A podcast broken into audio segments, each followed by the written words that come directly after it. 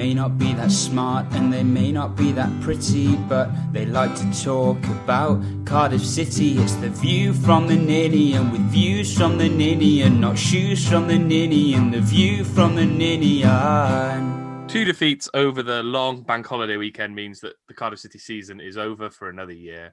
Uh, this is a downcast view from the Ninian on Bank Holiday Monday, where Ben Price is celebrating a new job. Ben, congratulations. Thank you. No longer temporarily unemployed. No, now you're back to being fully unemployed. When do you start? Uh, 12th. So I got a week 12th. off. Oh, look at that. What a dream. Works out quite nicely. And joining us always, as usual, I don't even know what I'm trying to say here, is Tom Phillips, who is back to work tomorrow, aren't you, Tom? Yeah, it's a lovely way to go back as well after a nice double defeat long weekend. Glad I took the two weeks off. Um, I, I mean, what did you do in your two weeks off that was productive? Um, I put some new frames up on the wall. That that was quite productive, and I didn't. I I think I've got the alignment relatively okay, so I'm not going to be embarrassed to show my dad my DIY efforts. Um, that's about it really, and some walking and burnt my face again. But uh, yeah, Lovely stuff. Lovely stuff. Um, two games to talk about, starting with uh, Friday's dismal defeat against Nottingham Forest. Ben, um, I just written here, just didn't really go for us, did it? No, it's just we got what we deserved. We weren't terrible, but we just deserved fuck all out of it. And that's exactly what we got. It was just one of those games where it just wasn't happening for us going forward. And we looked a bit, well, didn't look ropey. Forest sort of took their chance and sort of just absorbed us and played to their game plan perfectly and just saw us out and we made it easy for them. It's kind of what we've been doing to teams, isn't it, Tom? Kind of taking a chance early and then just trying to, you know, what we did against Swansea, just absorb the pressure for the whole 90 minutes. Yeah, exactly that. Um, and I think that's the fine margins with the way we play as well. Like you can go on a big run of games where you're winning games and it's going for you. But the problem is when it's not quite clicking, we really struggle to get back into those games then and get back into them later on. If we don't start well, it's shades of Harris really in terms of if we, we didn't start any of those games well. That's why we didn't get many results. But you know, we were starting games well under Mick and the last couple now, it's been the complete opposite. And then we do struggle to break teams down because um, we can't use counter uh, counter attacking football because they're sitting back against this. Um, Ben, what, what do you think the difference is between, you know, the Swansea performance was, yeah, it was backs to the wall, but we battled our way to the end of the game. And the last couple of performances, obviously, we'll talk about Sheffield Wednesday in a little bit. Um, but yeah, do we just seem more brittle? Are we missing certain individuals? Because we have talked about the injuries. Is there any one thing that you would say has changed? It's hard to put a finger on. I think that's what makes it so frustrating. If you could put it down to, oh, well, the defense have changed completely and that's an issue, then you could pinpoint it all on defense. But it's not happening in defense, it's not happening in midfield, and it's certainly not happening in the attacking positions as well. It's been really, really poor all over the shop. And that's sort of when it gets really frustrating. It's not one thing where you're saying this is the issue, this is where the changes need to be made. Like realistically, who from that starting 11 today, or even starting 11 against Forest, if they were dropped for the next game, could have a gripe about it. Bacuna, uh, Ralls, Pack, Vaulks, all deserve to be dropped. Well, yeah, but they, none of them would, could have a fucking moan about it on come out on Twitter and do a Lee Tomlin, could they? I see what you're saying. I got the wrong end of the stick there, Ben. Yeah. Yeah, I thought you I did. wasn't listening properly. I was I was reading something. I was reading something else. Um, d- Tom, do you think we miss Moz? Do we miss Morrison? Oh, there's no doubt. Yeah. Um, for that kind of, he, he sets the tempo. Um, you know, he organises the defence. Um, and I think if you look at the stats, I remember seeing it when he was out injured before. We win a lot more games when he's in the team than when he's without. Uh, when we're without, sorry. Um, and yeah, and I think it's not just the injury to Moz that's catching up with us now. We like, you know, we like when we were playing well, Perry Ng was playing well, Bennett was playing well. We got Moz out now as well. Uh, even Bagan, like he's out, he came in and did well. Um, so we're threadbare at the back now, and we're still playing with five defenders. So it's going to, I, I think it's starting to wear wear us down a little bit. Um, it's been a long season. It's been a lot of games coming thick and fast, and it is slowly catching up with us. And you look at games this weekend, we're still like we're not making substitutions that frequently either. So players, when they are playing, are playing 70, 75 minutes, if not the full 90 as well. So I think injuries are catching up with us, and I think we're running a bit flat at the moment. Uh, one of the players, Ben, that I mean, has been running flat for a few weeks now, probably because he's exhausted, is Kiefer Moore. Um, against Forest, it, it, just didn't really go for him, did it? Um, and I don't know if that's the way he's playing, the way the system plays for him. Um, but I don't know, it just feels like the way we're playing with Moore as our focal point just isn't working at the moment. Well, it's not. You if you're not getting the service to him, he's not got he's not gonna thrive anyway. Any no striker's gonna thrive. But you've also then got a striker that's just knackered. He's out on his feet. I know they were making a big thing of him only playing 90 minutes over the international break. It means fuck all. He's been flogged for months, sort of just running his ass off, and he works. Like even the last two games, he ran about a lot. He didn't get much of the ball, didn't get many chances, but ran ragged. Um, you look at sort of against Forest, he wasn't sub to the 84th minute. Um, the system didn't change until the 71st, and it's just all of those combined aren't going to just come together and sort of make it easy for him, are they? So he's just going to be running on empty, and, and we've got no chance then. What would you do then, Ben, if you know we, we Moore needs a rest? It's not working at the moment with Moore in place. What what would you do? Would you play Colwill up there as people have suggested? Would you give a, a two pronged attack with like Watters and somebody else a go? What would you change? I think it's obvious the system needs to change. Um, st- uh, coming with a five at the back worked really well when, like we said, we had fullbacks that could bomb on and bomb back. When you've got someone like Bennett and Ng on the wing, on playing in the wing back roles, it works well. But when you've got Tom Sang, again, last couple of games he wasn't bad at all, but I still don't think he's a natural wing back, but he's decent on the ball. But then you've also got Joe Ralls playing left wing back. He's not the quickest in midfield. You want someone with a bit of pace to get up and down that pitch for 90 minutes. Joe Ralls isn't my choice. I think that's a sign then we go, all right, this system needs to change. But then the issue comes with that is you clip we when we switch to two at the back, we're just pulled apart with the centre backs we've got. We're limited. Our centre back option, we're without Sean Morrison, limits us massively. So Mick needs to look at the system and build from there, because it doesn't matter what the strike what happens with the strikers. If we've got play in the wrong system, it's not going to work. Is is Tom is is some of Mick's tactical inflexibility starting to shine through? Um, you know, the last couple of games, as, as, Ben said, there's nothing that you can really change. There's no way of changing the system in a material way. And today against Sheffield Wednesday, which we'll, we'll talk about in more detail, he didn't make any changes until we were five 0 down. Yeah, possibly. I think it was the system that was working so well for us, and I think I don't think it was the system that was the main issue. I think it was just our kind of execution. Like, um, what was working so well was the balls up to Moore and stuff in those early games, and that will still work if the balls are good enough quality. It from the keeper through to the midfield. It just what just the quality was poor. Like Phillips at one point, Moore was in a bit of space out wide, and he pinged it twenty yards past him. And I think I think that's what's unfortunate. What was working for us before, people just aren't executing as well, and that comes down to people being injured. So the quality isn't there in terms of the personnel.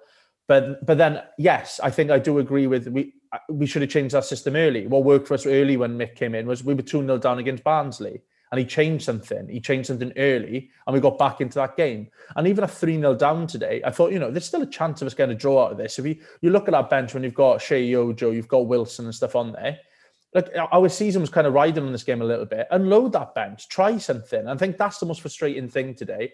I don't think he's historically that inflexible as a manager. It's just today it really seemed like he was leaving it too late. I don't know whether he's lost the trust in the players there, if he thinks he hasn't got the personnel, because we are a bit threadbare. But it felt like there was enough on that bench that we could have had a crack at it.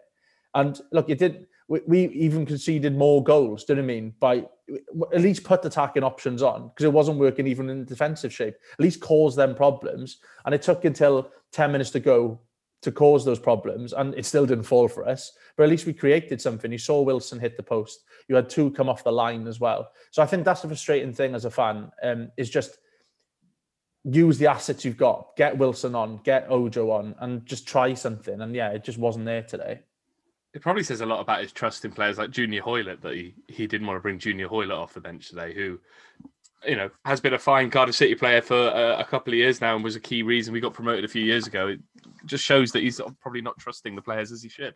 Um, but let's let's talk a bit more detail about Sheffield Wednesday. Um, I think we've got it in the agenda. It just says what the actual fuck. Um, did that you see my, that coming? My, that was my fine contribution to the agenda this week. um, no, well, look, let's go back to last week's podcast. What were we predicting? Comfortable wins for both games. Yeah, some Mm, some of us were more confident than others. Yeah, the Forest one was a big disappointment. Was a bit of a disappointment, but sort of you can accept losing to a team like that that sort of got their system right and just yeah. But this, fuck me, honestly, this is just horrific. Three 0 down within 25, 26 minutes. 23, 23 minutes they scored their third. I mean, just absolutely shambolic defending. Um, you think like the thing that annoys me is like Flint is at fault for that first goal by losing his man. You'd think after sort of going there and being sent back and being told, like the owner mugged him off in the press and really made him to look a tit. You think he wouldn't be chummy with any of them? He'd have a right fucking pole up his ass and want to prove a point. And then just before that corner, he's laughing and joking with the fucking players. It's just paying no attention, loses his man, and it's it's a fantastic cross in. Wednesday were good. Wednesday deserved that and probably deserved more than five, to be honest. But from our point, it's just embarrassing. Tom, what- what was your assessment of the game? Yeah, it's just I think that really did set the tone. It's just when you've got a player who's come back from Wednesday who should have a point to prove, having a lapse of con- um, concentration that early in the game, you know, really sets a tone for that game. Then, like, it's just avoidable. And like you can go back to like if Moz is in that team, perhaps you know the organisation is a bit better. But our our defenders experienced enough that you should know to mark your men. And I don't mind them being chummy and laughing and stuff as long as you like then stick to that man. Do you know what I mean? And like he just loses him straight away, and he's nowhere near him. That's No. the thing. It's not like he's just lost him; he's nowhere near him. And you know, he's a big, ugly defender. He should be getting rid of that with ease. And it's a cracking ball in. And Bannan's delivery all day was on point. Don't get me wrong, but you shouldn't be conceding from a set piece that early on in the game. And then we just didn't get a foothold for the rest of it. Um, we looked ropey. We didn't win much ball in midfield. And like I said before, like our outlets in that game, we- like our distribution was poor. And I don't think Moore was poor. He just had nothing to do. He couldn't get anywhere near anything. Like He was They- isolated, wasn't he? yeah, Yeah. they played with three at the back. They were touch tight to him. So then any balls were dropping, we were getting nowhere near it. And I thought Johnny Williams did okay. But like, you know, we had him and Bacuna up there. They didn't really win many second balls. Um, you know, we had a load of long throw-ins later on where we normally threaten and we didn't really create. They dealt with it easy. Um, it was just a poor game all round. And we tend to do that. And then obviously you've got then Paterson scoring, which felt inevitable. Rhodes getting on the score sheet when he nearly joined us in January. And it was just kind of like if you asked the Cardiff fan, like a pessimistic Cardiff fan, what was going to happen before that game, it'd be Flint fucking up because he played for Wednesday, a former player scoring, and the one who nearly joining us coming to bite us in the ass, and all of it happening. Pete Cardiff, isn't it? It's Pete Cardiff, yeah, it's typical. And like I think you, I think Ben, you tweeted about it feeling like that Preston game, um, in that se- in that season when we were on the cusp of playoffs, and it, it did feel like that. Like we were just we were never at the races and against a team that we should be getting a result against, not just a draw away from one. We should be winning those games. They're bottom of the league. Like for fuck's sake, they hadn't scored more than two in a game all season, and they scored five against us.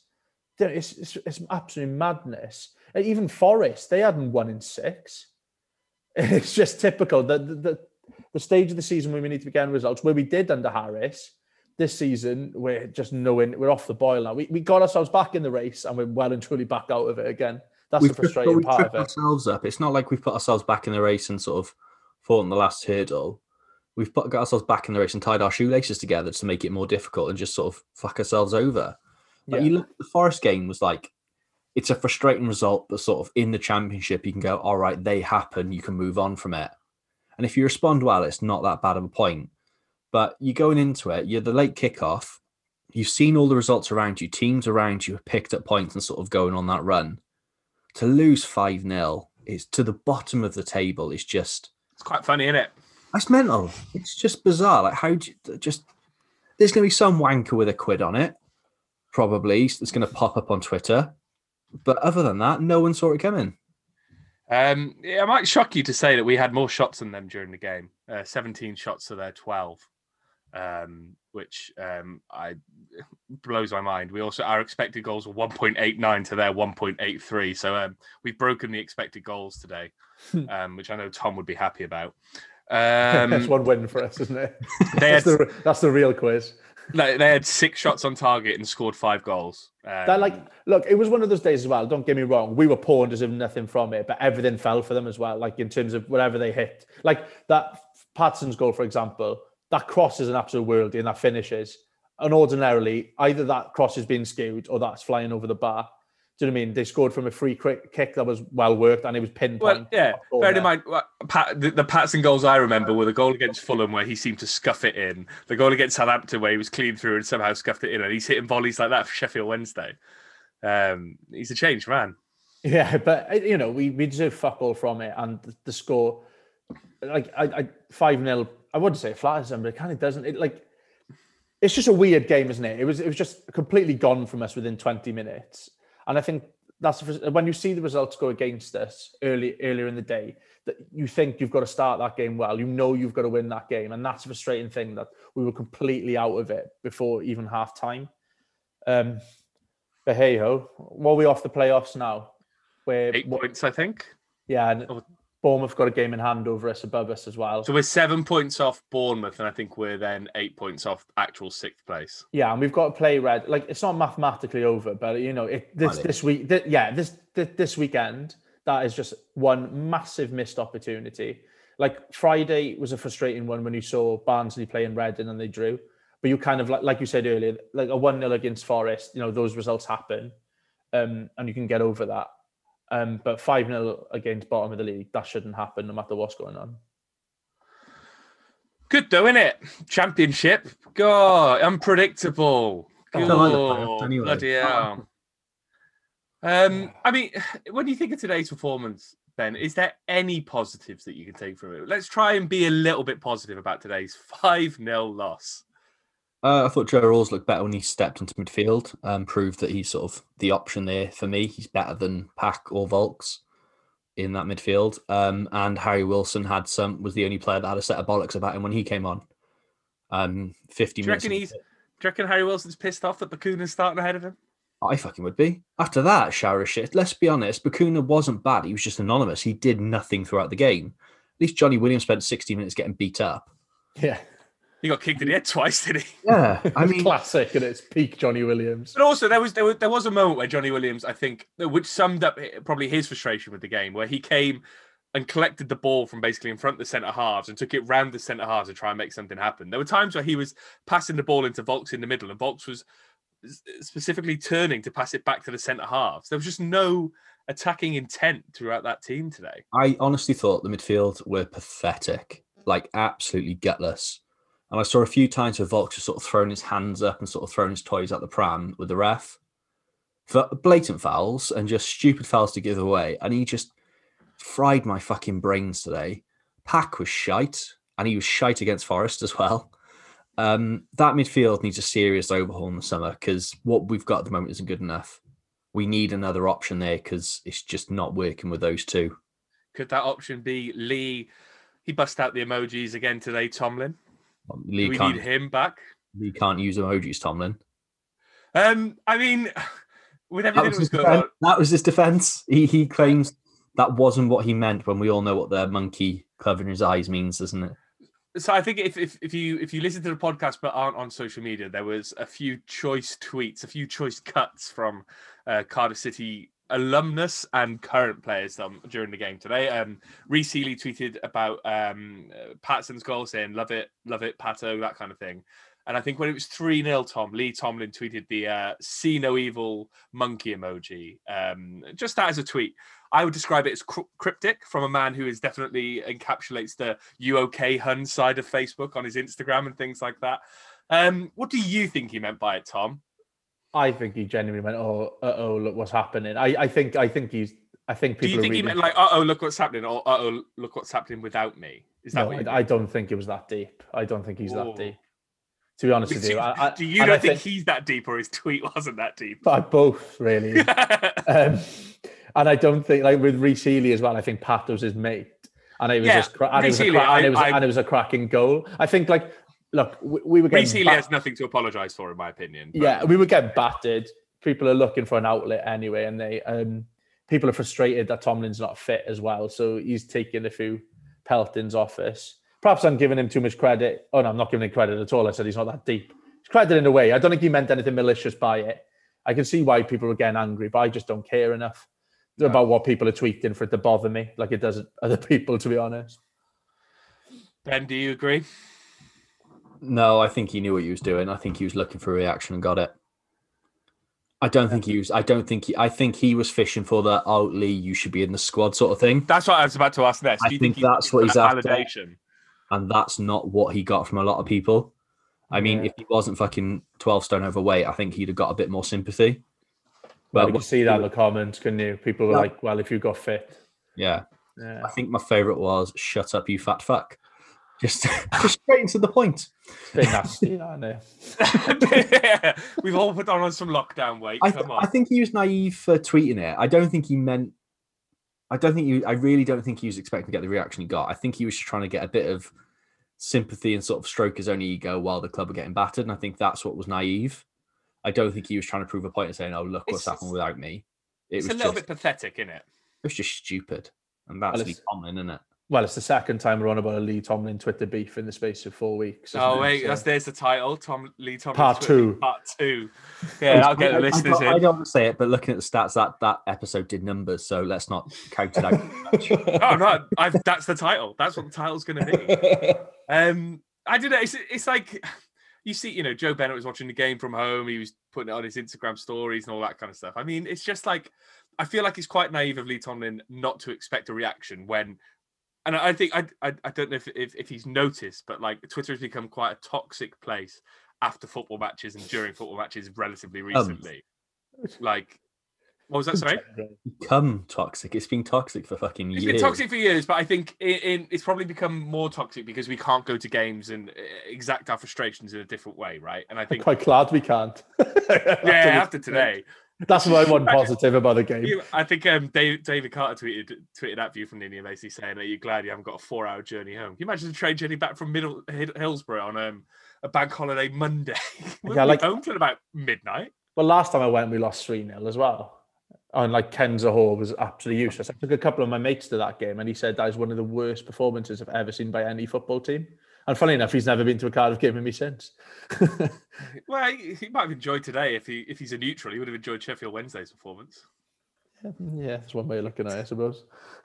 Um, I mean, I was going to say who was your man of the match, but that just felt stupid. yeah, well, yeah, who Barry was your man of the match? Bannan, yeah? Barry Barry Bannan. Bannan.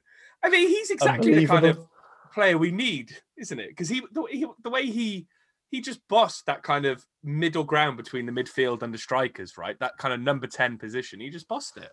He senses me as a he senses me as a bit of a Tomlin character though, in terms of when he's good, when he's hot, he is so fucking good. But you know, there's a he, you know, they wouldn't be 24th or 23rd now after that in the division if he was doing that every week. Do you know what I mean? So I don't think he is the answer to any of our problems, to be honest. No, I think fuck if he played like that, he'd be playing Premier League, wouldn't he? If he played like that week in week out, he'd be easily playing Premier League. And when he dropped, like, Yeah, and he, he he should have been, completely. he should have been for a while. I mean, he was too good for that division for a while. But I think you know his best days are behind him. Well, consistent Yeah, best I- days, I- are, consistent best days are behind him. He'll have the odd flash in the pan like that. I don't watch him enough to really comment, but I don't think he's been set in the league alight.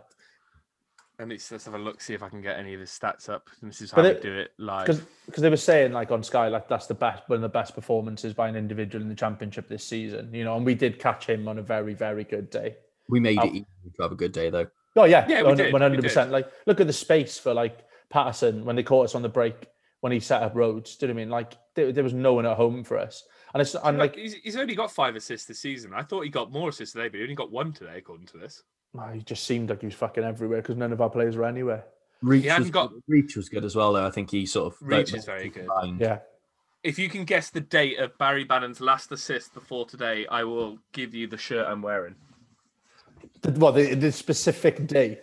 The specific date. Uh, day after Boxing Day. Ben? No, I'm going earlier than that. Um, I really, uh, I don't know.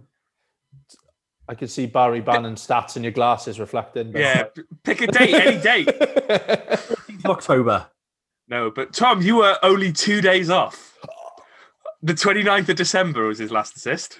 That's I didn't know when- I didn't know when the Gotta fixtures were. Surely. yeah, go on. I get the shit for that. No, fuck off. I said the exact date.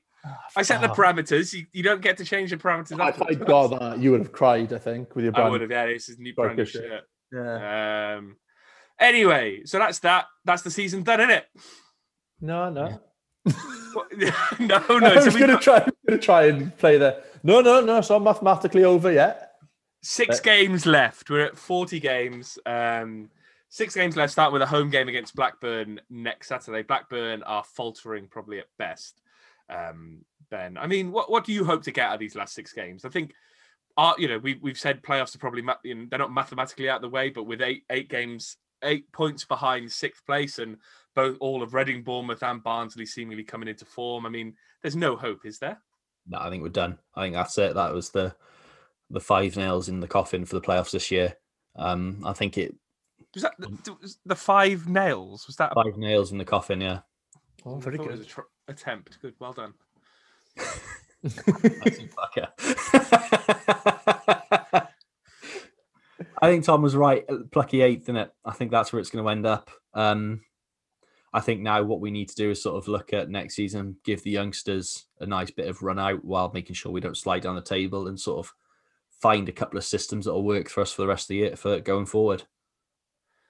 But Tom, three points against Blackburn next week. If other teams around us fail, is there a chance? Oh, that's slim, but I think the thing that hasn't helped us today is just the goal difference as well. That was one one of the things I was, you know, there's Yeah, only a couple For of teams. while, we were looking good. yeah, like Bournemouth have got a few more than us, but like the likes of like Barnsley were only on plus eight. I think Reading were on plus thirteen, and we would have been on plus seventeen. But we've absolutely shot ourselves in the foot in that respect as well, because you know eight points clawing that back, it can be done. And like I said many times, those last three games of the season were against teams towards the bottom. But as we've seen today, that doesn't necessarily turn into points, does it? So not for us anyway. So nah, like it looks more. It looks like it's over now with six games left, and I'm just looking forward to the next international break again now. I didn't. I didn't realize Blackburn had slidden so far down. Slidden, slided, slid so far down the table. I got it all wrong there. Fallen so far down the table. They're in 17th, and they're only uh, 11 points clear of Rotherham, who have four games in hand on them. Yeah. Um, I mean, Rotherham got spanked today by Wycombe, I but was yeah, just and about to say that. We, but we thought at- that with Sheffield Wednesday, right? Sheffield Wednesday and our second bottom, we thought, oh, we've got teams near the bottom. We've still got Wycombe, Rotherham, Birmingham, um, Blackburn to play, who are obviously in 17th or lower. Um, Brentford Um, have hit a bit of a, a rut at the moment as hit well. the Uh, skids. a Ivan Swansea Toney esque stopped rut. scoring. Yeah, but um, no, I think it's over. So I don't know why we're talking about other people's ruts. I've seen the one we're in. yeah. But yeah, like we got a slim chance, but I'm not holding that much hope. Hmm, I don't know though. I'm looking at the table now. 18 points to play for. Let's see. If we if we win if we win all our games, we'll end up on right there. Let me just try and work out the maths. We'll end up on 76 points. That could be enough. That could be That enough, would Ben. be enough for them. But what what's got what has happened to this podcast for you to be the positive one? Who me? Yeah. I'm always positive. Oh, shut up, will you? I'm always positive. When I started this podcast a mere 11 years ago, we used to do optimism and pessimism corner, and I would always be in optimism corner because I was the positive one. I was still in nappies then. I'm- I, I'm barely. I, I'm the host now. I don't get to have an opinion. No one asks me any questions. Oh, sorry. How was your week? Oh, it was horrible. that was good actually. Got a couple of Cardiff shirts in. Um, also got my Grail, uh, Grail Cardiff shirts. That's quite nice. you probably get Um, shirts cheaper if you bought them after this weekend. Yeah, I know. Should have waited, shouldn't I? Yeah. Dead. oh no, to be fair, I got this one way cheaper than any, any of the other ones that were on eBay at the time. So who's the real winner there? Um, I guess then you know we're talking about the last six games. Bournemouth obviously won today. I think did Reading win today? Yeah. Um, Yeah. Reading won today. Barnsley won today. Swansea lost. Brentford have hit the skids. You know that's that's two teams in form in the playoffs, two teams out of form in the playoffs. Is is there a possibility that we could get in by virtue of other teams simply failing? You know, we, we've talked about aiming for that. You know, could Reading be the team that drops out? But if Swansea can, you know, four get four lo- losses in a row, if they continue on an insane run, I don't think they will. But there is a slight possibility that we could get in by virtue of other people's fuck ups. Look, until it's mathematically impossible, yeah, but I just don't see us going on a decent run now between now and the end of the season. Um, if we especially if we stick to what we're doing at the moment, what Mick seems to be sticking with with the five at the back, because Bagan's out for the rest of the season because he had his shoulder operated on. He's not going to be back probably till early September now because of that. Um, Bennett's October. But Um, we also have um, Osei Tutu and Ng to come back. Osei, we won't see Osei Tutu again. I don't- Nick's I already don't- said he's coming back into training this week and he's in, in contention. Did he- Yeah, but he, he said that before though, and he was He supposed did say to. that before, but then there was some confusion, I think, over what happened. But I believe him this time. He's going to be back in this week, Ben. Osei Tutu's going to save the season. Put him up front. He scored quite a few for Bochum. Can't be any worse, can it? It's just it's an option. Um, if he's fit, then yeah, stick him stick him on the left and Ng on the right. But I just don't see us getting a run together. To be honest, I just after a five 0 uh, after a five 0 loss to the bottom of the table, you struggle to see where the next goal's coming from. Never mind a win. I think I think this was the weekend, wasn't it? This was the weekend where you had two games in quick succession, people playing each other, and people inevitably going to drop points. That we could have clawed some ground back, and like we could have had Swansea in our sights if we got six points this weekend, and even with three or four, you know, you, you we're back in contention. But like I said earlier, it's a massive missed opportunity, and I, I just can't see it from here on in because there's we don't have to just there's a few teams that need to drop out for us to get climb up there now as well. We're not just looking at one like the, with the games in hand and stuff. So I don't know. I just can't see it. Well, um, I can, and I think we're going to do it. Um, Mick has spoken uh, post game, um, and a few people are comparing it to Neil Harris. Uh, Oh yes. Someone's called him delusional. So I really think things are about to change for the better. Um, his first comment, a humbling experience. Uh, they were considerably better, and it was the worst performance, worst performance we've had since I've been here. They've given me everything since I came to Cardiff, and I can't knock them. It was a disappointing performance and result tonight. Now, this is the comment that um, is is getting a bit of the, a bit of the flack. My message at halftime was that I wanted to see a reaction from the team I picked, which is what I thought was the best team for the game. At 5 0 down, I made substitutions. I don't think they've played badly. We've been done by goals that were almost unstoppable. Fuck. Um, so that's a fuck off from Ben. Tom, you, I think your reaction would be more measured. Yeah, I can I can yeah. I, I can kind of see what he's getting at when you've got a team who scored five from their six shots, who the the conversion rate before this game is nowhere near it. But he's and I know what he means in terms of sending the same team back out there to get a reaction, but it just didn't happen today. At least he led with his humbling experience and you know, like it was a bad performance. You wouldn't have got that from Neil Harris. He'd have answered his own questions. But Was I- it a humbling performance? No, it wasn't. but I think I think he is stretching it a little bit by saying that we've been undone by unstoppable. You know, we ju- we just weren't at the races. The best we could have got out of that game would have been like a nil nil with them skewing those chances wide. But but no, I think he's he's he's stretching it a little bit there, his old Mick. Ah, poor Mick. Um, and that leads us quite nicely onto the Twitter questions. Um, we had a few. um, we had some questions before the game and during the game. Um, Tone changed, didn't it? tone change. We'll start with um, Welsh, a Welsh person. If we win, why are we so good? And is it too early to talk about giving Big Mick a contract extension? Can't answer that one. If we lose, why are we so shit? And is it too early to talk about giving Big Mick the sack? Um, ben, is it too early to talk about giving Big Mick the sack? Yeah, miles too early. Well, Is that is that because you don't think he should be sacked, or because we'd have to pay him a lot of money to leave? I think it's both, isn't it? It's just that he, it's not a case of him being sacked now. It's a case of it's sort of proven that probably rushing to giving him that two year contract. That's where the mistake was made, not the bring like once you've signed him, you've got him to that contract. There's no point sacking him now after like seven games. You've got to give him that time to sort of make the difference. Is he going to make a difference? Well, yeah, you'd hope so in the window. Like, Oh, Tom's nodding. he's got a transfer window to make a change, to make the change he needs to, isn't he? In the summer, it's still not really his squad. He had a week to bring people in. Admittedly, in that week, he did try to bring Jordan Rhodes in. So whether that's a good home or a bad thing is another option. But you can't sack him now. It's far too early to be calling for that. It's just a sort of knee jerk reaction. Battered, doesn't it? I I fully do not buy into that. They're not his players. Excuse. I don't get it. Explain it to me, Ben.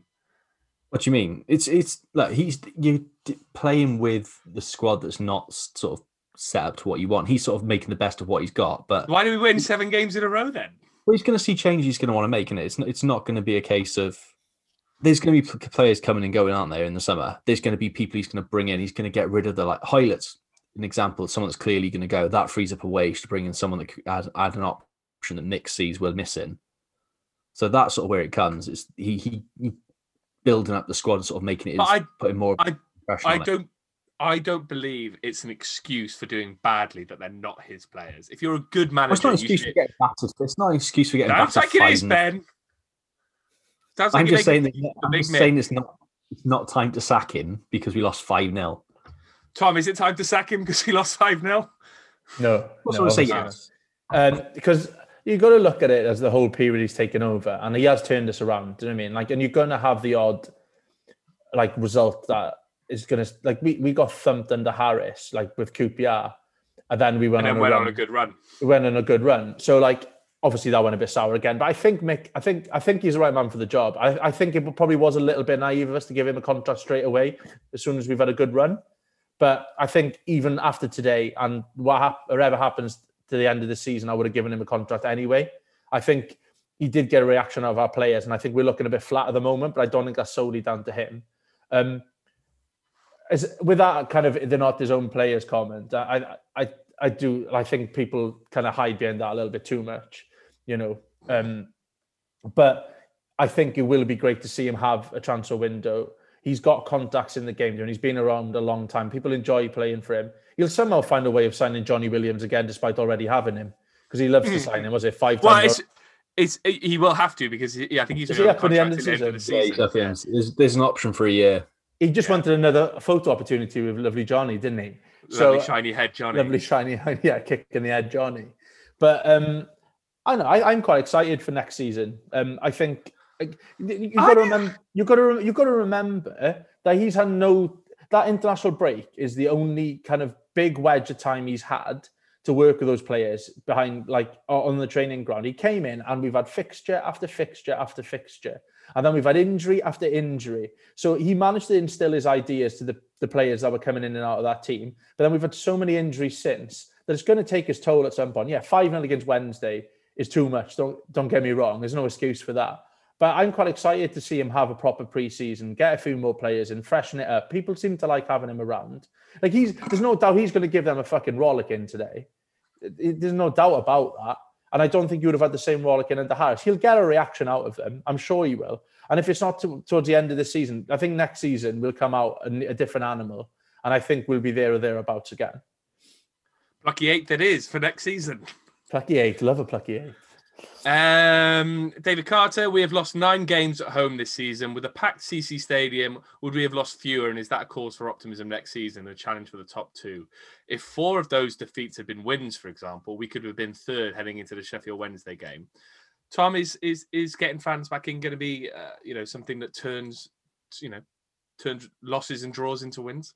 I think it evens out, doesn't it? Like I think we will inevitably win more at home with fans there, but there'll be games away from home that we might that might slip from under us. And I thought about this quite a bit because you, you listen to other like um people doing podcasts and stuff as well. I wouldn't bother listening to other podcasts by the way, just stick with this one. Shite, all of them shite. all of them shy listen to all of them um but i'm not sure if people are overplaying it or not but i i do think for a club like us it's massive our fan base and even away from home sometimes you know having the boisterous away fans does get us going in those last 20 minutes and like are we imagine if we'd gone 2-0 down today we, we, would have got behind our team largely for the for like the 10 20 minutes after it we might have turned a bit sour second half but i don't think we would have lost 5-0 today if there was fans in that ground No, I Um, lost four 0 Four 0 yeah, yeah. Yeah, we might yeah. have got a plucky one back, but no, I think it will benefit us having a crowd in, even when it, like the CCS is half full. It generates a bit of atmosphere there, and we, we do largely get behind the team. And we and people like Vaulks, for example,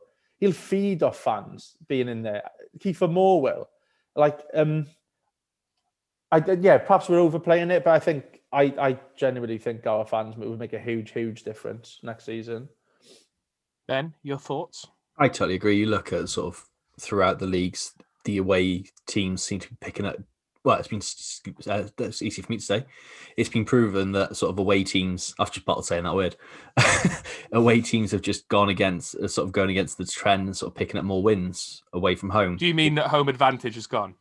Yeah, like it's been a long, it's been a long weekend, boys. I'm not gonna lie. Um, yeah, it's just yeah, home advantage is not there, is it? What is the home advantage other than the pitch you're playing on? It's twenty thousand people calling the opposition dickheads. Mhm. It all plays into it, all makes a factor. I think there's a lot of results that sort of our fans wouldn't have let the players' levels drop as much as they have over certain parts of the season. And I think it wouldn't just be us though. There's tons of teams that have sort of felt that. Um, but it's not an excuse to lose 5 0 to someone. It's not an excuse to go on the sort of runs we did earlier in the season just by saying, oh, the fans weren't there to call me a dickhead to make me play better. Um, Welsh Index has tweeted and said, "In your opinion, did they give McCarthy the contract too early? In his opinion, yes, or her opinion. Fair enough. At the time, the results deserved it, but would have been an easy thanks, but no thanks if and when we miss the playoffs. Get Smithies back in as well. Um, and it's the first kind of criticism we're seeing for Phillips, really, um, or you know, by proxy criticism. Do you agree that we should get Smithies back in? It's harsh. I don't think he's at fault for any of those goals, but I thought his distribution again today was piss poor. I thought it really, really didn't do us any favors. At times where we were sort of having sort of a couple of minutes possession, uh, like spells of possession, it's going to him and he's just spanking it like Etheridge style kicking. Um, that really did us no favors. But is it fair to drop him? I don't think so. But then we're Um, just 5 0. I think it's it's an interesting one because I think when you lose the organisational head of Morrison there, perhaps having someone like Smithies behind your back five would make a difference. You know, having an experienced head like him. But I I, I think we're clutching at straws. If it, I know it's a five 0 loss, but I don't think the keeper's at fault for any of that. Um, and I, I think we should be looking elsewhere rather than bringing Smithies back in. To be honest. It's not like he's quiet either. He's he's just as vocal, if not more vocal, than Smithy. Yeah. Smithy is a loud keeper, but Phillips doesn't stop talking throughout the game. It was the issues were favourite with, with the lads in front of him today, and have been for most of the season, to be honest. Maybe you should focus on trying to save then instead of talking so much. Ch- Chatterbox. Um, Pobbert Rage. Uh, the playoffs are not going to happen this year, especially after this game. Should more youngsters be given a chance for the rest of the season, Tom? Um, it feels like an open goal now, isn't it? For people like Colwell, for people like um, Patton to get some game time. Um, I think the playoffs will happen. We just won't be in them. Um, for Yes, Um, I'm so glad you picked up on that. I was Good point. Good point. um, yeah, but yeah, we. I think to be fair, we blooded a lot of youngsters this season anyway. Um, you know, we, we- earlier in the season, you saw Mark Harris come in. We've had Bagan come in. Brown's come in. Colwell's already had a game had, had game time. Um, so I don't think there should be a massive rush to get more and more on there. But yeah, I think in the last few games of the season, if there's once it is completely mathematically done and dusted, why not? Do you know what I mean? Like you might as well give them some game time. Um, the, the, I suppose the one worry is if we do play too many youngsters and we end up on a couple of hide-ins, what good is that going to do them? But you'd hope we wouldn't be against the the lower lower down the Might- division teams. Might toughen them up, innit? If, Yeah. they, if they suffer a couple of big losses, they might, you know, get, I don't know, stop being snowflakes. Is that what they say these days? But there's, there's nothing more depressing to like those games at the end of the season. I- nothing I- right on it, and you look like when we played Chelsea when we were already relegated from the Prem, and you're seeing like people like Rhys Healey and stuff having a run down. It's like, why am I fucking here? Well, at least we won't be there to watch it. But I tell you what, I won't be paying a fucking tenner for it. That was one of the positives from today, really, that it was on Sky. So um, that money has already been shied off in my mind. I'd have to pay an extra tenner to watch that. Imagine paying a tenner to the- it also meant more people saw just how shit we were. Yeah, yeah. We've had a couple of Sky games that have gone well this year. I think we like we played Yeah. Derby on Sky, and then we were back to because it feels like apart from the odd anomaly, we are useless when we're on TV. I don't know whether that's the same for all fans, but it does feel like we are atrocious whenever my mates watch. Who've got nothing to do with Cardiff, and I'm trying to say, no, we're playing well this season. And then I think it's like um, it's like, fucking happens. it's like confirmation bias, isn't it? Like, Yeah. you, we probably we were probably bad once on Sky, so like we were we're always shit on Sky, and now when it happens, you go, well, that confirms it. We're always shit on Sky, but then you forget when we were good on Sky. It's like um, Yeah. you, you think you're you know you think Cardiff fans are probably more clean off than any other any other football fans, but no, you're just more exposed to Cardiff fans being clean off. Yeah. Uh, Sean Collins, well, it looks like that's our season done. Very embarrassing to lose to a team like this. Need to improve drastically. If we stand a chance of doing anything, we are 5 0 down to the bottom of the league. We were 5 0 down at the bottom of the league. Um, Milo Davis, 62 minutes in as I'm writing. Why the fuck has Mick not made any substitutions? We've got game winners on the bench, but they aren't getting a look in. Baffling. Um, ben, we, we, we touched briefly on the substitutions yesterday. What changes would you have made at halftime? Would you have just brought on wholesale Wilson, whoever else? I think Ng is the obvious one. Sort of, it was clear the back wasn't working, nothing was coming down the flanks. I'd like to have seen him on sooner. But I can see why Mick has sort of stuck with it and said, "Right, you fuck this up, lads. You get the re- then try and get the reaction." It came more why the subs weren't made sooner. Because realistically, I got more annoyed that he brought on Harry Wilson after when we're five 0 down than if he hadn't brought him at all. Because like, what is the fucking point of five 0 down? Well, I said the same about Max Watters, right? What's the point in bringing on Max Watters, who has has barely had any game time at five and down? Like, go on, Max, go on, get get six for us, lad. Good fucking luck. Yeah, yeah. Well, like tapping TC, going, this will be funny. like, it's not fair, is it? It's not fair on them. this will shit him right up. Yeah. let's face it, a 5 0 down, no players screaming to come on at that stage on the bench. They're just going, oh, fuck, don't put me on, don't put me on, don't put me on. We've all been there in Sunday league games where you're getting battered and you're thinking, look, I do not want any fucking part of this. Do not put me on there. I played it when on Sunday. We lost eight 0 um, I, I gave up. I gave up after goal four. I just like it was just letting players run past me. I didn't care. Oh, you're gonna fit in today. I would have fitted in today. Now, City players Um, gave up after three. No, they did give up after three. Uh,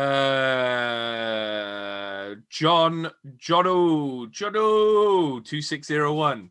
Time for Mick to go. Technically not good enough for a top six push. He's done the job of keeping his option up, which we have to be grateful for, but not the solution long term. We miss Mozza, but Ng and Wilson have to pay. Bacuna is average. Vaulks can't pass. Tomlin should be in the squad. And then Niall replied to him and said, "Get a grip." um, so that's that's that's the level at which the Cardiff fans are at already. Um, Ollie James, Tom said, "What change would you like to see implemented for next season if we don't get into the playoffs?" Um, Lionel Messi's out of contract, of course. Sergio Aguero's looking for a new club. What changes do you want to see? We need someone to give more a hand up top. We can't just rely on just pumping in balls on his own. Um, I think with a bit more time, we could make the most of some of the quick wingers and stuff we've got. Do you know I mean try and work on a system maybe? But I don't know. I- I think we've got defenders there. I think we, pro- we possibly do need another centre back in. Um, but the midfield we are massively lacking. I think we um, the players we've got are good enough for certain systems, but if we want to change anything, we haven't got it. Do you know what I mean? If it's not working with the tenacity of Vaulks and like Pack's passing game, we haven't kind of got that box to box midfielder who can change a game at a moment. So I think we need to look at the centre of the park, centre of the park, and someone up top with more. Is my would be my. Well, we got Glatzel. What's Glatzel's contract situation? Is he still He's about? still, he's still on contract until I think he signed a three-year deal when he signed, which was 2019, Yeah, It's 2023 is up and not 22. 2023, 22. Um, I mean, would you have him back, Ben? Would you have Glatzel back? How's he doing I- over I- there I- in Germany? I don't I know. think he's doing all right over in Germany. I think he's gone there to sort of raise his value a bit. And he, He's not Yeah. coming back, is he? Nah, he's not coming back. nah, he's uh, the number nine shirt will not be filled by Robert Glatzel next year. It'll be free for someone else to come in with. Um, Jordan Rhodes. probably the way it's going. And look, he wasn't too bad today, to be fair, was he? And Well, he's on a bit of run of form, and he scored Yeah. I think he and scored about three, four and five. It was like three and four or four and five. Um, would who?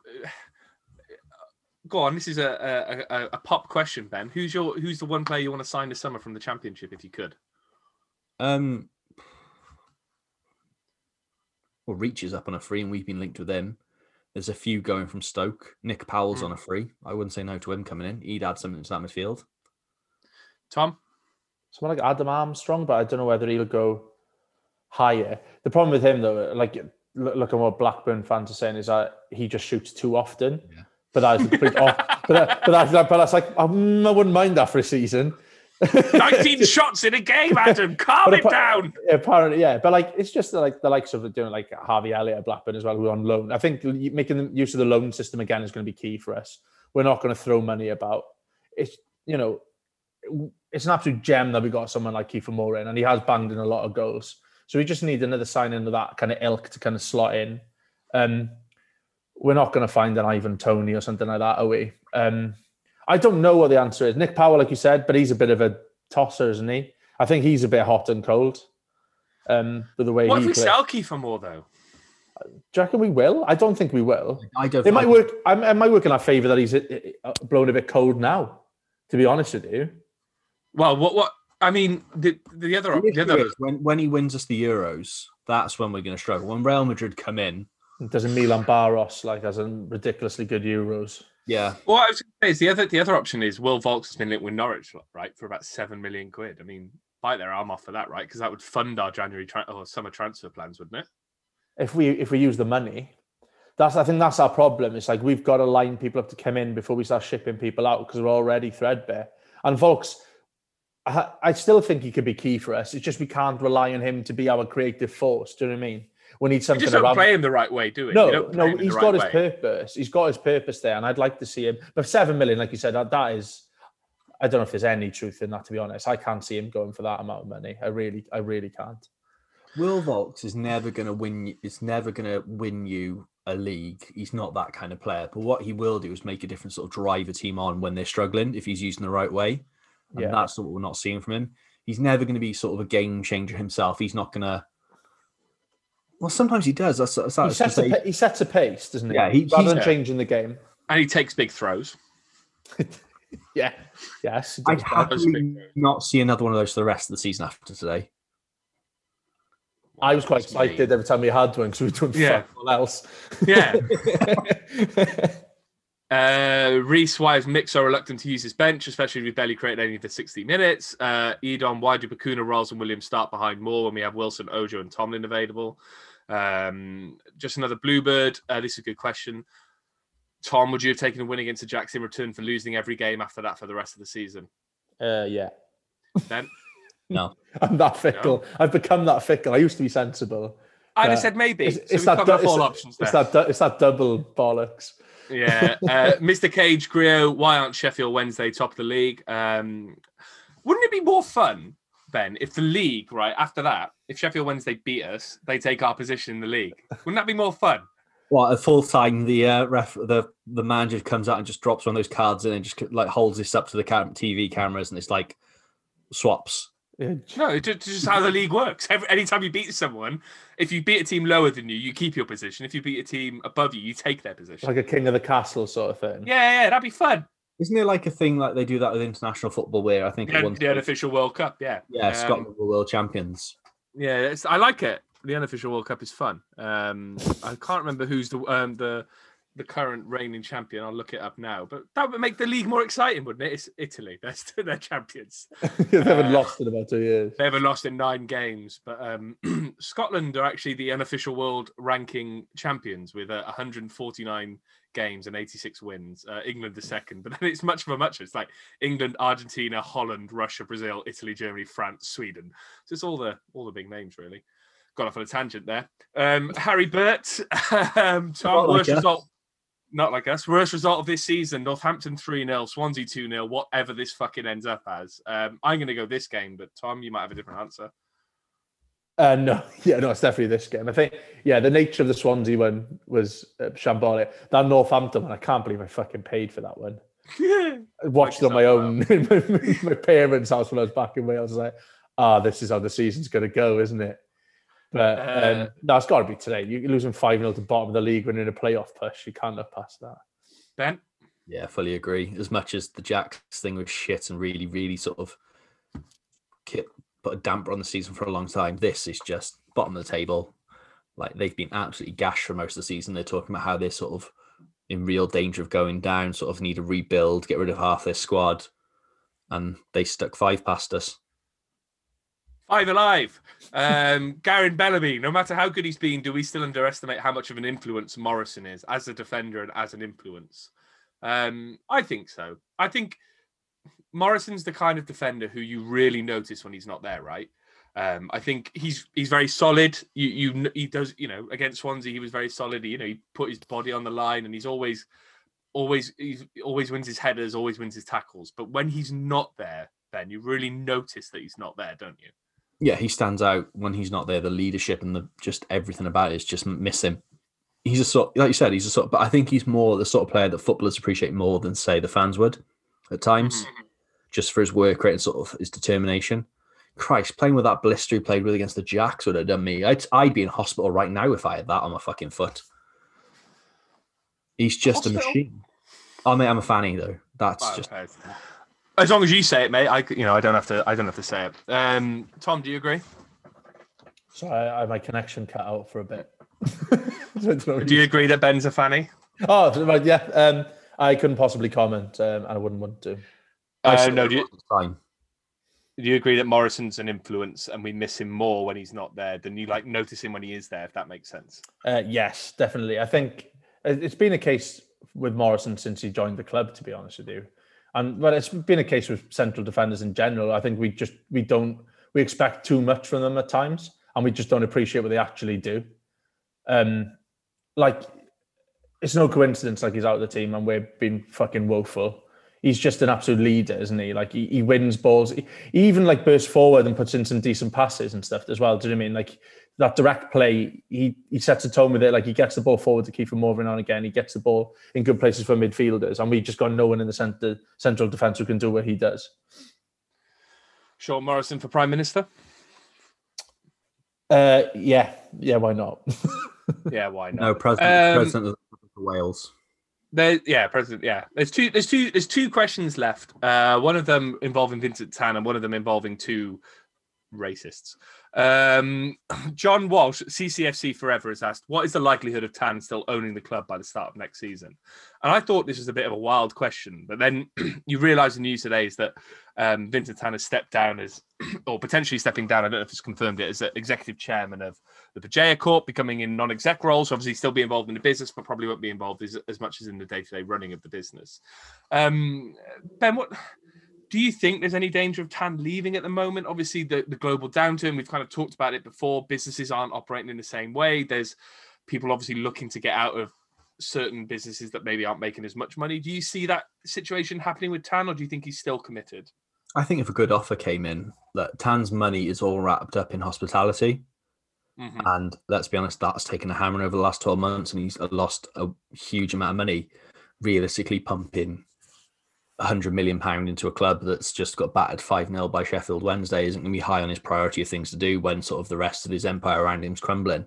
Mhm. Um, he's going to have other he's going to have other focuses right now, and that makes perfect sense. Cardiff City isn't going to make Tan a huge amount of money. It's if anything, it's a cash drain on him. He'll make his money back when he sells it, but day to day, it's costing him money right now. Um, I don't think it's going to be a priority for him. And if a good offer came in, yeah, I think he'd look at it and sort of sell. But I don't think he's the kind of guy that's. I don't think he's desperate to get out, which is good. Um, because he's going to make sure if he does sell, like he's always said, and he's been true to his word on that, is if he does sell, it's going to be to someone he thinks is going to look after Cardiff and do things the right way. Tom, do you do you, who do you see out there who could buy a football club in this current situation? I You think that's that's the issue, isn't it? Like it, we can all say that we won him out, um, you know, you know, because of the mistakes he's made in the past and stuff. But it's always the grass is always greener, isn't it? Like you see some of the other clubs, some of the people have taken over and they've just run clubs into the ground. And we're we're relatively stable and stuff at the moment. I don't see anyone who's going to come in. There's not like a local businessman or anything who's going to come in with billions who's in love with the club already. Do you know what I mean? It it's going to be a bit of a gamble. Um, but I, I just want to stick around because I want Kenny Rogers Roasters to be our main sponsor, and I will buy every shirt if they are. What is a Kenny Rogers roast? It's a restaurant, isn't it? I looked this on Wikipedia because obviously we sort of had a bit of a chat in the WhatsApp group before. It's a chain of um, sort of their wood. It's wood grilled chicken, Yeah, sort of like, but they was set up with uh, country singer Kenny Rogers and legend. then he, and he, Vincent Tan bought him out, didn't he, and took it over years ago. himself. yeah. It was also founded by the old chief executive KFC who got fell out with the guys from KFC. Colonel Sanders, of course. and he, he just looked for some random person to go with and sort of went into business there. There's no Ken, despite being sort of starting out in America, there's no Kenny Rogers left in America. They're predominantly in Southeast Asia. Yeah, it's gutting. It's, it's a bit of the George Foreman kind of name to something. Yeah. Yeah, they've got nothing attached to it. Um, model that they've gone for. You know, I'd I'd love Kenny Rogers to come give us a song and an unveiling of a kit. That'd be f- fucking class. He's still alive. I don't know. Oh, it might not be actually. Um, i- if Yeah. not, R.I.P. Um, Oh God, this is I just tough, remember. isn't it? I just remember watching him in Glastonbury. Yeah, I absolutely dead. loved it. Yeah, it Oh, was. yeah, oh, yeah. Because because they said I remember him on stage just going. Um, I would uh, go off the stage, wait for an encore, um, and then come back out, but I haven't got enough steps left in me to do that. and I was like, nice, mate. March twenty March twentieth, twenty twenty. So I kind of remember. just it. over a year ago. Well, okay, I, wouldn't, I wouldn't like them to wheel him out for an unveiling. I think that'll be a bit. lacked R.I.P. a bit of class. All right. I guess then R.I.P. Kenny Rogers. That's a bit of a shame, isn't it? You think he was cremated? Um, I I won't go Mm. there, Ben. uh, moving swiftly on, we had a question from Josh um, asking us: Can the pod sponsor a Ben Turner and Juan Cala fight after recent developments? Now, he's talking about, I think, Ben Turner calling Juan Cala a wanker. Um, but there's another reason they could have this fight, isn't there? Um, because because of other developments, uh, which is bringing to light a, a wider problem in football. Um, it's it's a strange one, isn't it, Ben? That Wan- has, has has has consistently come across as uh, from from previous players are saying that he was a bit of a wanker, he was a bit of a bellend, whatever else. And this weekend he's been accused of um, racially abusing another player. Um, it kind of seems in keeping with his personality, doesn't it? Yeah, the bloke clearly seems like a dickhead. Um, Jellybean Head just totally just doesn't come across as a good person. No one's sort of around the club has had a good thing to say about him in the past. You could see the sort of issues he had with Kev on Instagram back in the day, sort of the way he reacted to that. There's clearly not much about him. Um, took himself too seriously. And yeah, and now he's allegedly a racist. I've got Yeah. to say, I've got to say allegedly, by the way, or Ben will cut this out because You I'll get say allegedly because nothing's proven yet. It's, Yeah, it's, yeah. uh, it's, league, it's, it's journal, it's um media law, media law 101. Um, and, and I've, I've got nothing. Sue me. He's a racist, allegedly. yeah, thank you. That's all we have to say. Um, and I, I, I want to talk about this in, in more detail and do it, do it proper justice. But Tom, it's kind of bringing to light a, an ongoing problem in football at the moment, isn't it? And I, I, I, I say in football, in wider society, because that's what it feels like. There, there, there seems to be this kind of it's almost like open season on footballers, open season on forums and things like that. The racism, racism's alive and well, isn't it, in in football? Yeah, and it, it seems like it's getting worse. Um, you know, with platforms like social media, people can say what they want with anonymity behind it, but then you see players doing it as well, and it's not it's not an isolated case. This has happened two or three times. Seemingly the last- weekly.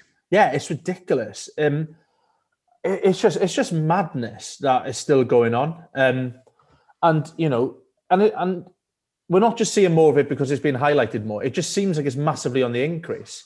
Like, and no matter what people are doing to stamp it out of the game, it's not working at the moment. And it's just, yeah, it, it's why it's society. Uh, uh, it's a problem with society as a whole, but in football, which is kind of like a magnifying glass into society, it's just so rife, and it's it's horrible. It's absolutely horrible that after every game there's a report of it. There's a club coming out and saying, you know, we, we don't condone any of the abuse towards one of our players and having to release a statement and saying that they're offering help and any support that he needs. It's every week and it's tiring. And I'm not even at risk. Do you mean I, I'm not going to receive any of this abuse? So I can only Yeah. imagine what it's like for the people at the end of this who've been at the end of this all their lives. Do you know I mean? They they must be absolutely sick to the back teeth of it. And it doesn't seem like it's going to go away anytime soon.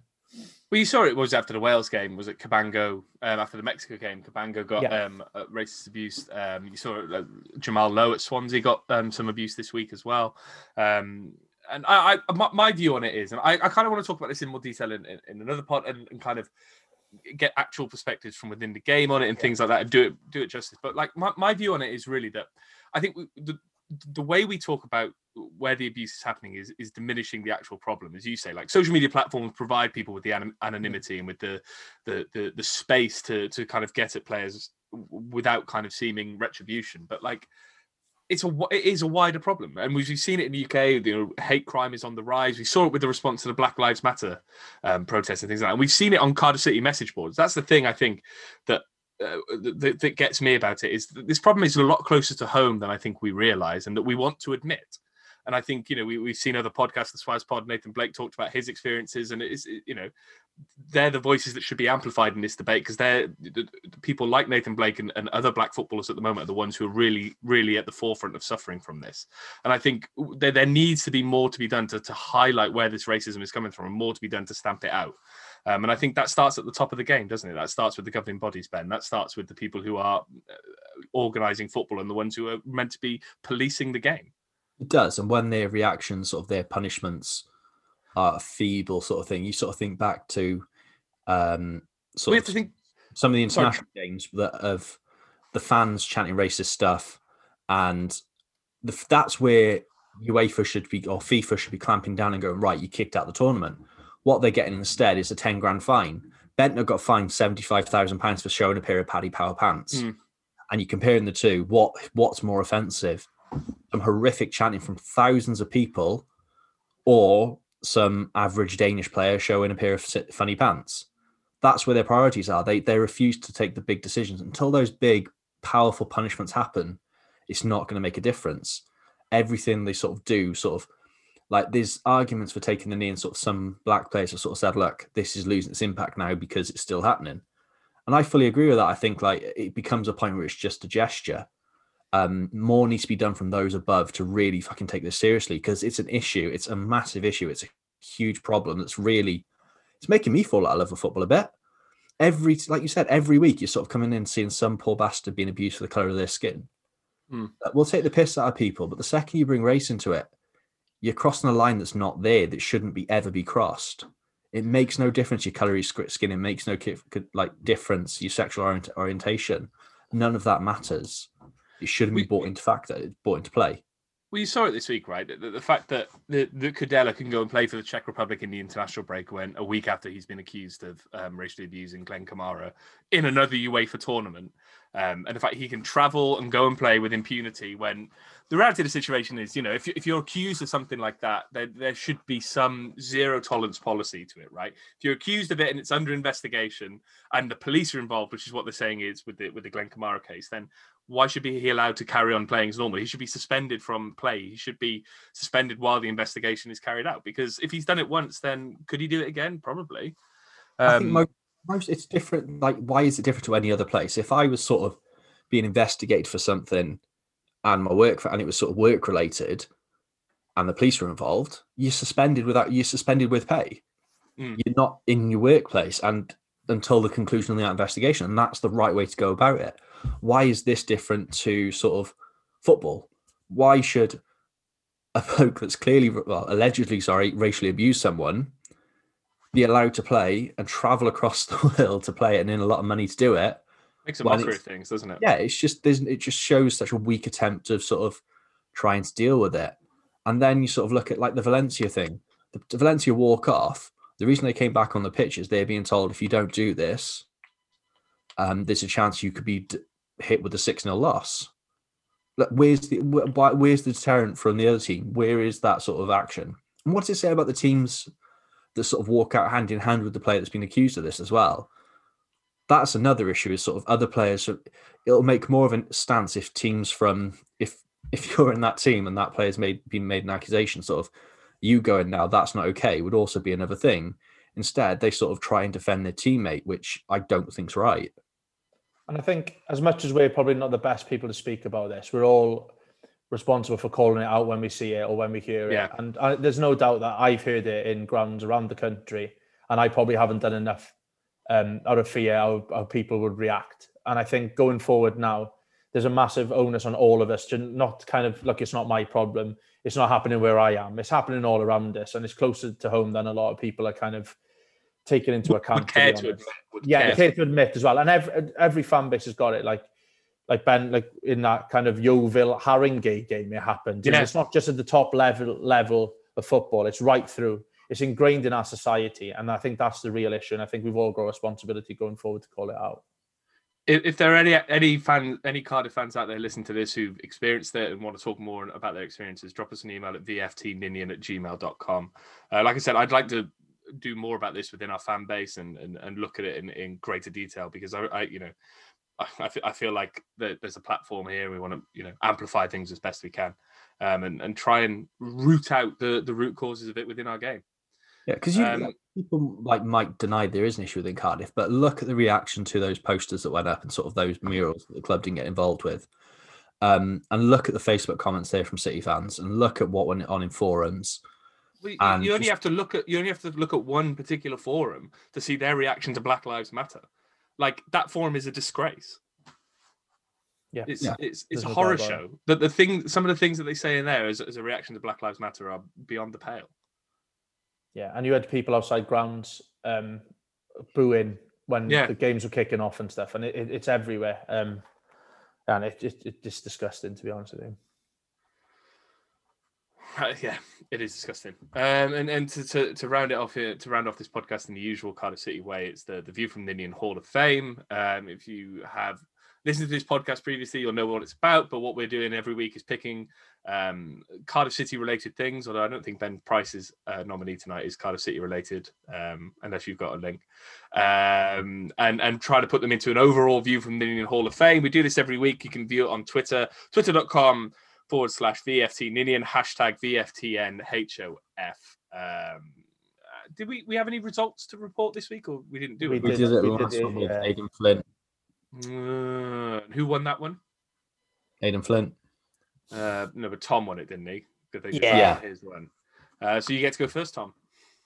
Um, so I've gone for a goal from back in 2006. Um, I can't find the clip. So at the moment, so this could be a fun one for me. I might not win this one, but um, it was my first game in the Grange end. Um, I normally was in the, the Spa family stand or the the Bob Bank um, watching games. And my dad, we went up on a Tuesday night to watch Cardiff versus Southampton, and it was an 84th minute strike from Steve Thompson from the edge of the box. It was an absolute screamer.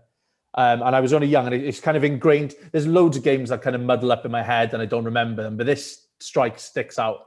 And like I'm reading back of the report, uh, the report now, and Dave Jones said that was probably our best victory to date. And I just remember it being an all-round great performance. It was a packed out in Ninian Park under the lights. It's like full of nostalgia. It's the ideal kind of memory of a Ninian Park. Um, and yeah, and it was a player I absolutely loved to watch, Steve Thompson. He gave us everything. And it was an absolute worldie of a goal against a big, big team in Southampton as well. So hopefully I can dig out this goal. But yeah, so that's my nomination this week. Steve Thompson's goal against Southampton in 2006. The Tomahawk himself. Um, ben, you're next. Uh, I'm going. I've sort of looked at sort of things that have gone out of football that I sort of you don't really notice until there someone does it and you think, oh yeah, wh- why has that not happened? And today during the Cardiff versus Sheffield Wednesday game, we saw something that hasn't been seen in quite a while um, in sort of more professional football. You see it quite often on the parks on Sundays. It is the random goalkeeper wearing a cap. It just doesn't happen enough, and it just the last. Obviously, Chris Kirkland is probably the last great goalkeeper to wear a cap regularly, and I just want to see more of it. Yeah, Tom, you wear a cap, you look good in it, and I think goalkeepers look good in wearing a cap as well. And I think it just needs more of it. So I want that to go into the Hall of Fame to show goalkeepers, look, this is cool. This can happen. This Make is it- cool. Don't don't don't let Tony Pulis own the cap. Don't let Tony Pulis own the cap. Goalkeepers need to take this back. I'm trying to see if there's any link to Cardiff City there um, by I like that- Googling goalkeeper with cap. I like the thought In that Park, there was like times where keepers wear a cap. I'm pretty sure was like- Kasper Schmeichel wore it. We used to Kasper wear it. Schmeichel's the one that was sort of in my head with it as well. Yeah. I like the idea of that Tony Pulis has nicked the baseball cap off the goalkeeper, as if the goalkeeper was the first person to wear a baseball cap. He was. Pulis headbutted off him because Pulis was naked at the time. Uh, I'm looking. I've, I've searched Kasper Schmeichel Cardiff. Um, I can't see a photo of him wearing a cap. Again, some great Currently. live research going on here for, the, for pod fans. Um, God, I forget. I forget we had Kasper Schmeichel. That was a good time, wasn't it? Good time when he played for us uh, in goals. Um, no, can't see one. Um, can't see one at all. Sorry, this Ben. could be a good Hall of Fame this week with Good no Hall of Fame. with no pictures or video assets at all. Oh, I've, I've got pictures. I've I got just- I- I pictures. just- yeah, I Oh, should right, all right, sorry, all right, right, right, right, right. Don't don't don't look. My Hall of All Fame guys, right. don't blame us for your poor decisions. Yeah, it was a late decision. I- I apologise. Um, and then to round it off, I've gone for shit kit brands. Um, so I've, I've been um, I've been buying a lot of Cardiff retro shirts at the moment. Um, I'm currently wearing the Cardiff City 1994-95 uh, jersey, uh, which has got some lovely detailing on it. Um, CCFC on the sleeves, as you might be able to see there. Um, and it was made by that famous kit brand Strika, spelled S-T-R-I-K-A. Um, if you look them up on certain websites, I think they only made what two kits in their life. And it was this kit in 94 95 and the away kit in 94 95. I can't find that they provided anyone else with kits. Um, I've also got ha- my hands on a, a 92 93 away shirt made by Bluebird. That's Bluebird, uh, which is obviously our own brand. And then um, I'm in the process of, of tracking down the the Brains uh, mid 90s shirt in white, uh, which was made by Influence. That's influence. And of course, it wasn't a, strictly early 90s phenomenon. Um, of course, a few years ago, um, Vincent Tan forayed into his own kit making brand with Cosway Sports. Um, so I think as a, as a football club, we've got a good heritage with our own brands, with shit brands like Strika. Um, and I just think they deserve a place in the Hall of Fame because some of those early 90s kits, the Bluebird and the Strika ones in particular, um, were were probably some of the best kits we've ever had. Uh, the South Wales Echo sponsor is iconic.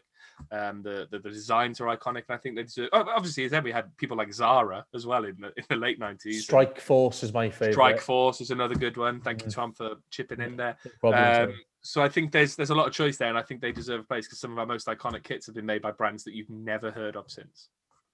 And three of our worst with uh, Cosway Sports. Cosway Sports. Um, I mean, they looked like they were made of paper, didn't they? Those couldn't get my head through the. You couldn't, no, you couldn't get your head The I never white, bought one for, for obvious reasons. white I, I bought the white one, and honestly, it was just like the most painful thing getting that shirt on your head. No wonder the team lost like so badly with the one time they wore it, because they all had a concussion. couldn't breathe. Yeah. Couldn't breathe in their shirts. Um, Ben, when, when will the vote go on our Twitter page? Um. Well, I've got, got a I'm- week off. yeah, I've got a week off, so you know I'll probably forget about doing it. I got gardening to do, painting. The, I got to paint the kitchen, uh, the bathroom apparently as well. So I got stuff on, boys. Look. Now I've got I've got a reminder set for Wednesday, so it'll go out one o'clock. Wednesday. So twitter.com forward slash VFT Ninian. Uh, Wednesday is where you can find the view from the Ninian Hall of Fame vote. Um, that's the end of this week's podcast. If you like what you do, make sure you're following us on Twitter. Make sure you're following us on Facebook. You can give us money for this stuff. I don't know why you do that, but you can if you want. Kofi, K-O-F-I.com forward slash VFT Ninian. You can do it recurring. You can just give us the price of a cup of coffee if you want. We do this for free because we love you all.